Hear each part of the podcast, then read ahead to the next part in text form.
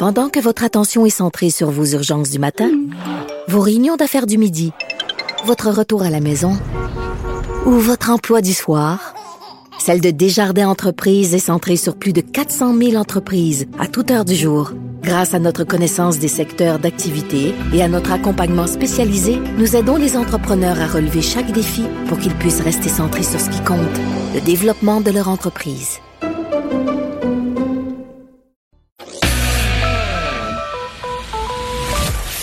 Cette dernière chronique fait jaser? Écoutez pourquoi.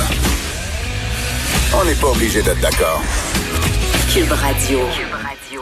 On se demandait depuis plusieurs semaines euh, quelle serait la réaction à la crise dans les CHSLD. Euh, ben la réponse, on l'a eu hier, c'est la coroner en chef du Québec qui ordonne une enquête publique pour en savoir plus clair sur les raisons du dérapage, le pourquoi, le comment, le quand, le qui aussi. On va en parler avec Maître Paul Brunet, qui est président du Conseil pour la protection des malades. Maître Brunet, bonjour. Bonjour Sophie. Est-ce que c'est euh, trop peu, trop tard? Est-ce que c'est la bonne solution? À une enquête publique? Vous auriez souhaité euh, une autre forme de réaction? Ben écoutez, nous, on l'avait demandé, cette enquête, depuis le début mars. Évidemment, rendu à ce jour, il est un peu tard pour euh, établir les véritables circonstances des décès. Et j'ai compris, de par ce que le, le, bureau de la coroner a écrit, que ils veulent moins savoir les causes de décès que tout ce qui a entouré la façon avec laquelle des choses se sont passées et que, qui ont qui ont conduit hein, à la mort euh, mm. parfois euh, horrible de plusieurs personnes. Ce sont plus de près de 3000 personnes qui sont décédées en CHSLD et autres euh, lieux de résidence. Alors, on est on est content que la coroner se penche, mais beaucoup de familles auraient voulu savoir de quoi sont morts leurs proches et ça, c'est tragique parce que non seulement on a expulsé les familles, mm. donc on savait plus ce qui se passait, ça a pris du temps avant que les familles puissent retrouver un certain contact avec leurs proches, mais en plus, quand la personne décédait, on les avertissait quelques heures à peine après. Et euh, comme vous le savez, les personnes décédées du COVID, de la COVID, mm.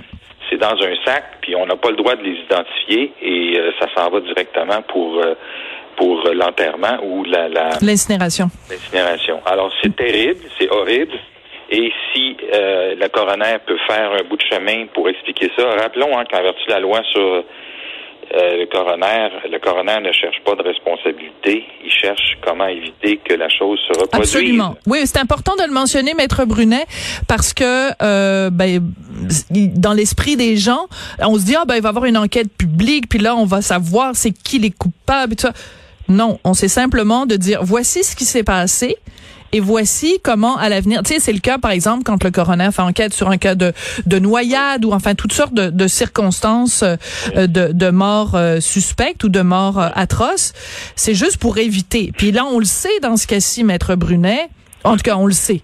On imagine que peut-être éventuellement, il va y avoir une deuxième vague. Donc, mais on n'aura pas les, les rapports euh, de, de, de, de, cette enquête publique à temps pour euh, la deuxième vague. Est-ce que ça, ça vous inquiète?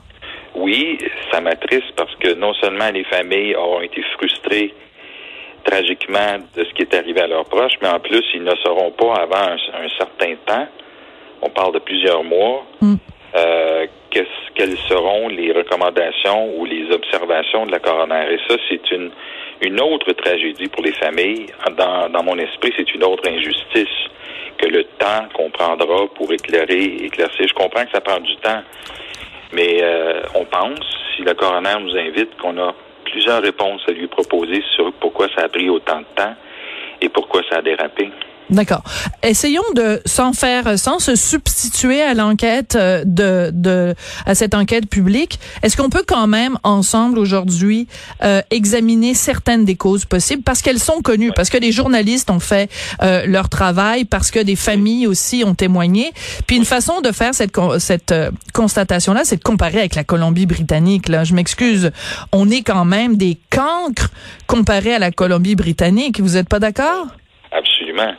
Mais tu sais, il y a un des éléments à la Colombie-Britannique qui m'a qui m'a fait vraiment réfléchir. Hmm. La Colombie-Britannique a commencé à identifier systématiquement les problèmes chez les patients et les résidents le 15 mars.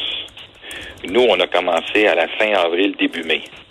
Fait que juste ça, là, c'est un mois et demi trop tard. Puis tu sais, quand je lis un article fort intéressant du jeune journaliste Alec Castonguay dans l'actualité qui dit, Oui. et je le cite, l'entourage de M. Legault apprend avec effroi que plusieurs personnes meurent. Hey, t'étais où? Étais-tu dans un voyage interstellaire, l'entourage?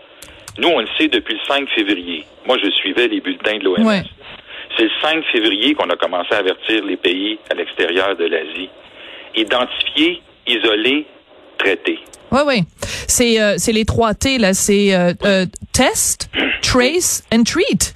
Exact. Et c'est ce que faisait la Corée, c'est ce que faisait la Chine, c'est ce que faisait, c'est ce que fait, des- c'est ce qu'on fait des pays qui ont 10, 15, 20 fois moins de morts que nous. Je veux revenir sur euh, sur cette réaction là. Vous parlez de la, du texte d'Alec euh, Castonguay, mais euh, je pense que c'est hier que Dr Arruda donnait une entrevue et là évidemment j'ai une petite bulle au cerveau et je me souviens plus dans quel média, mais euh, qui disait on a été ah oui ben c'est José Legault qui le cite je pense euh, dans sa chronique de ce matin Euh, et euh, donc il est interviewé et il dit ah ben nous on a appris avec effarement euh, à quel point on manquait de personnel dans les CHSLD. Voulez-vous rire de moi, Monsieur Arruda? Mais vous, vous étiez où les dernières années?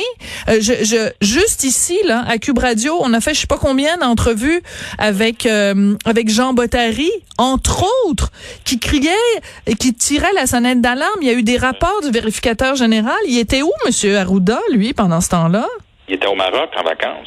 Ah oui, ben ça, faut qu'on en parle. Maître Brunet, non, non, mais sérieusement, là, je veux Ouais. pas que les gens pensent que je fais une fixation sur le docteur Arruda, mais je veux dire, tout le monde a, a des, a des comptes à rendre dans ce dossier-là.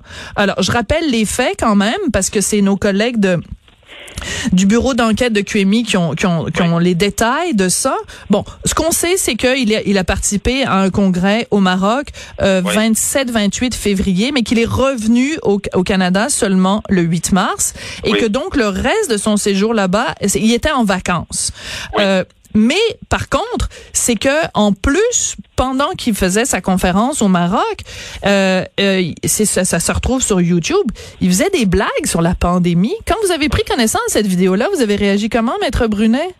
Ben, c'est l'autre face euh, de cette personnalité, hein. Quand ma mère disait quand tu occupes un poste noble, tu es obligé. Alors noblesse oblige. Hmm. Et, et je soupçonne et je veux pas lui faire porter tout le blâme parce que rappelons que le 13 mars déjà le gouvernement du Québec déclarait l'urgence, mais on n'a rien fait pour les personnes âgées, les résidences ou les CHSLD. Tout ce qu'on a fait, c'est qu'on a restreint les rassemblements, on a fermé les écoles, puis on a interdit les visites dans les CHSLD. C'est ça qu'on a fait. Mais pendant ce temps-là, malgré l'effroi de l'entourage de M. Legault, euh, la COVID sévissait, puis ce sont des, des milliers de morts euh, auxquels on a assisté par la suite et pendant ce temps-là. Alors, je pense qu'on a dormi au gaz et, et tu sais, je ne suis pas le seul à le dire. Là. Monsieur Ghebreyesus, le directeur général de l'OMS, de l'OMS, oui. il a dit arrêtez là de vos de- parce qu'il y a beaucoup de commissions scientifiques qui sont en train d'être mises sur pied pour savoir ce qui s'est passé. Il a dit laissez faire un nouveau plan là. Faites juste si vous aviez fait ce que vous aviez écrit que vous feriez, et ça, ça s'adresse aux pays comme le Canada et le Québec. Le Canada, en 2013, l'Agence de santé publique et celle du Québec en 2013 avertissaient les autorités sanitaires. Soyez prêts pour la prochaine pandémie, ayez du stock en quantité suffisante, formez votre personne. C'est écrit noir sur blanc. Et là, nous, on arrive avec la pandémie, puis on court comme des poules pas de tête pour trouver des masques, puis trouver du... On n'était pas prêts. Alors, non seulement on n'était pas prêts, mais en plus, on avait les plus hautes autorités du Québec, comme, comme d'autres pays, là. Je- je- le Québec n'est pas le seul à être en retard, mais à ce titre-là, je vous rappelle que même M. Gutiérrez, le secrétaire des Nations Unies, et je cite l'AFP, a fustigé les pays de l'Ouest pour ne pas avoir commencé et, ne pas- et avoir ignoré les recommandations de l'OMS de tester, d'isoler et de traiter dès les avertissements du 5 février. Mais pendant ce temps-là, beaucoup de monde est en vacances et euh, ce sont des gens extrêmement importants. Et je sais pas, je, je, je présume que quelqu'un posera ces questions-là éventuellement. Mais on n'est pas tout seul, on est une grosse gang en retard. Mais ma mère disait, two wrongs don't make a right. C'est pas parce que bien du monde sont en retard dans le traitement de la COVID qu'il n'y a pas quelqu'un qui est responsable. Elle est bonne, votre mère, elle a des bonnes expressions. Ça fait deux fois que vous la citez, que vous la citez dans l'entrevue. Maître Brunet, on, on, se permet évidemment des blagues, mais on est parfaitement conscient, bien sûr, de la de l'extrême gravité de la situation. Mais mais je pense que c'est important de quand on quand on parle de ce dossier-là, de de mettre des dates, de dire en février il est arrivé telle chose, à telle date en mars on a fait telle chose, on a réagi de telle façon, parce que quand on parle justement, euh, vous nous dites vous que vous avez fait une demande dès début mars pour qu'il y ait une enquête sur ce qui se passait, ben il faut aussi rappeler que dès le mois de, je dirais peut-être janvier, février, on, on pouvait voir ce qui se passait en Italie. Euh, on le savait euh, que en France aussi, il y a parce qu'ils ont été touchés avant nous que les, les résidences pour personnes âgées, on appelle ça des EHPAD en France, que c'était l'hécatombe en Italie. Euh, la cause à la même chose en Italie. Fait que on regardait le train passer, puis on voyait qu'il s'en venait vers nous, puis on était assis sur les rails, puis on n'a rien fait. Écoutez, on a fait une revue de presse pour les fins d'une invitation éventuelle. Je ne sais pas s'ils vont nous inviter, en tout cas. Euh, journal LSI France, le 27 février, coronavirus, les personnes âgées plus vulnérables, 27 février. Alors, ça vous donne le State News. Excusez-moi une seconde. Non, c'est correct, ça. Le State News USA, First COVID-19 Outbreak in US Nursing Home, le 29 février. Et là là, Le 1er mars, OMS, Early reports suggest that illness severity is associated with age. 1er mars. Nous autres, on suit ça là, comme, comme n'importe quel autre citoyen. Bon, c'est ça, c'est là que je veux en venir, Maître Brunet. Parce que, encore une fois, je reviens à notre bon docteur Arruda.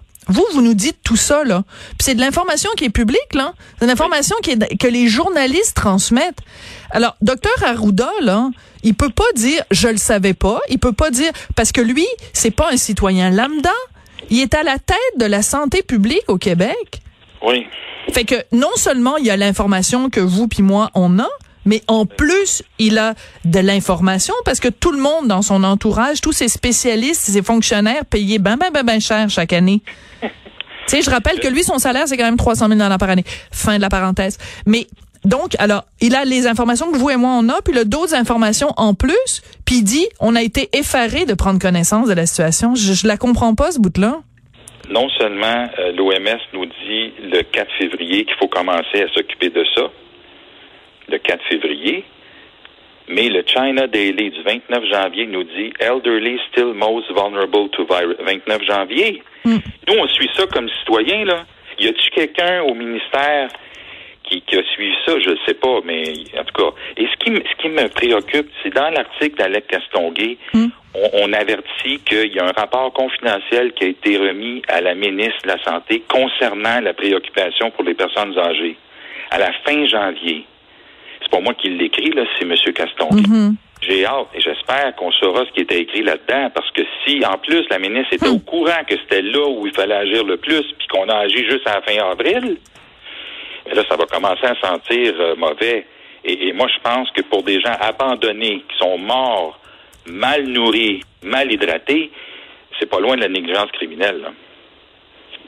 Maître Brunet, euh, l'expression que vous avez utilisée tout à l'heure, vous avez dit on a dormi au gaz. Donc ça, je comprends que c'est le côté euh, organisationnel.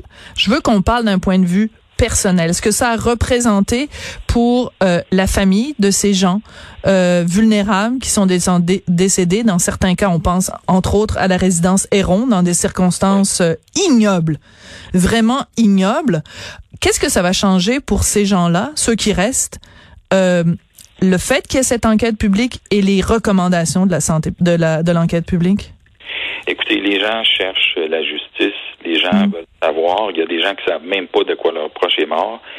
Puis quand on demande une copie du dossier au moins les derniers jours, parce que par exemple, j'ai une dame qui me dit ma mère était très bien il y a deux semaines, puis là on m'apprend soudainement qu'elle est morte. Elle est morte de hmm. quoi? Puis là, ben on lance toutes sortes de raisons. On essaie d'avoir un certificat de décès avec une cause de décès attestée par un médecin ou une médecin c'est très difficile. Puis là, on se bat pour avoir le dossier. Alors, on se bat pour savoir ce qui est arrivé, on se bat pour avoir la justice, puis on se bat pour avoir le dossier. Ça commence à faire dur. Là. On est pourtant dans une démocratie et vous vous avez pas d'idée des batailles qu'on est en train de livrer. Et là, les grands bureaux d'avocats qui représentent les CIS et les CIUS, ils vont de toute leur force et probablement de tous leurs honoraires possibles pour combattre combattre, dis-je bien, les résidents ou les familles qui veulent en savoir plus sur ce qui est arrivé à leur père. Êtes-vous sérieux? Je, ben, je suis très sérieux, j'ai des copies, là. Vous n'avez pas le droit à ceci, vous n'avez pas le droit à cela, mêlez-vous de vos savoirs, puis cette personne-là est-elle vraiment une héritière de, de, de son père? Hey, on fournit des, des, testaments en bonne et due forme. Il y a une bataille en règle pour, pour protéger les cis et les cius, et ultimement le ministère. Et ça, ça c'est sur le terrain. C'est pas dans les belles paroles très sympathiques que j'entends des ministres. C'est sur le terrain, là, ils se battent bec et ongle pour empêcher les familles de savoir ce qui est arrivé. Et j'espère que la coroner va pouvoir enfin nous éclairer là-dessus. Ça me fait de la peine ce que vous me dites. J'imagine, j'imagine quelqu'un euh, qui a perdu euh, son proche. Ça peut être son conjoint, ça peut être son père, ça peut être sa mère, son oncle, sa tante, peu importe, dans des circonstances euh, qu'on sait difficiles. Et que en plus, on rajoute le, le fait que le deuil en temps de pandémie est un deuil impossible. Oui. Et on rajoute une couche où tu dois te battre contre ton propre gouvernement pour obtenir la lumière sur savoir comment papa, maman a poussé son dernier souffle. Oui, alors ça, s'il y a une représentation que je souhaiterais faire ou que quelque chose que j'aimerais qu'on entende, c'est qu'on laisse les familles savoir ce qui est arrivé mm. en obtenant, entre autres, copie du dossier médical pour les derniers jours, parce que beaucoup de gens ont pas vu là, ils ont été expulsés, hein, rappelons-le, les prochains aidants ont été expulsés comme de vulgaires étrangers. Après ça, bon, on a commencé à avoir du monde hospitalisé parce qu'il était déshydraté ou qui mourait de déshydratation. Quelle honte! On a sorti littéralement des CHSLD des milliers de personnes qui savaient exactement quoi faire avec leurs proches, puis en même temps, il y a du monde qui était hospitalisé parce qu'il mourait de déshydratation. Honte à ceux et celles qui ont décidé d'expulser les proches, surtout qu'après, on s'est rendu compte que c'était pas eux autres les plus dangereux. C'est parce qu'on testait pas, qu'on protégeait pas, qu'on isolait pas. C'est ça qu'on a fait.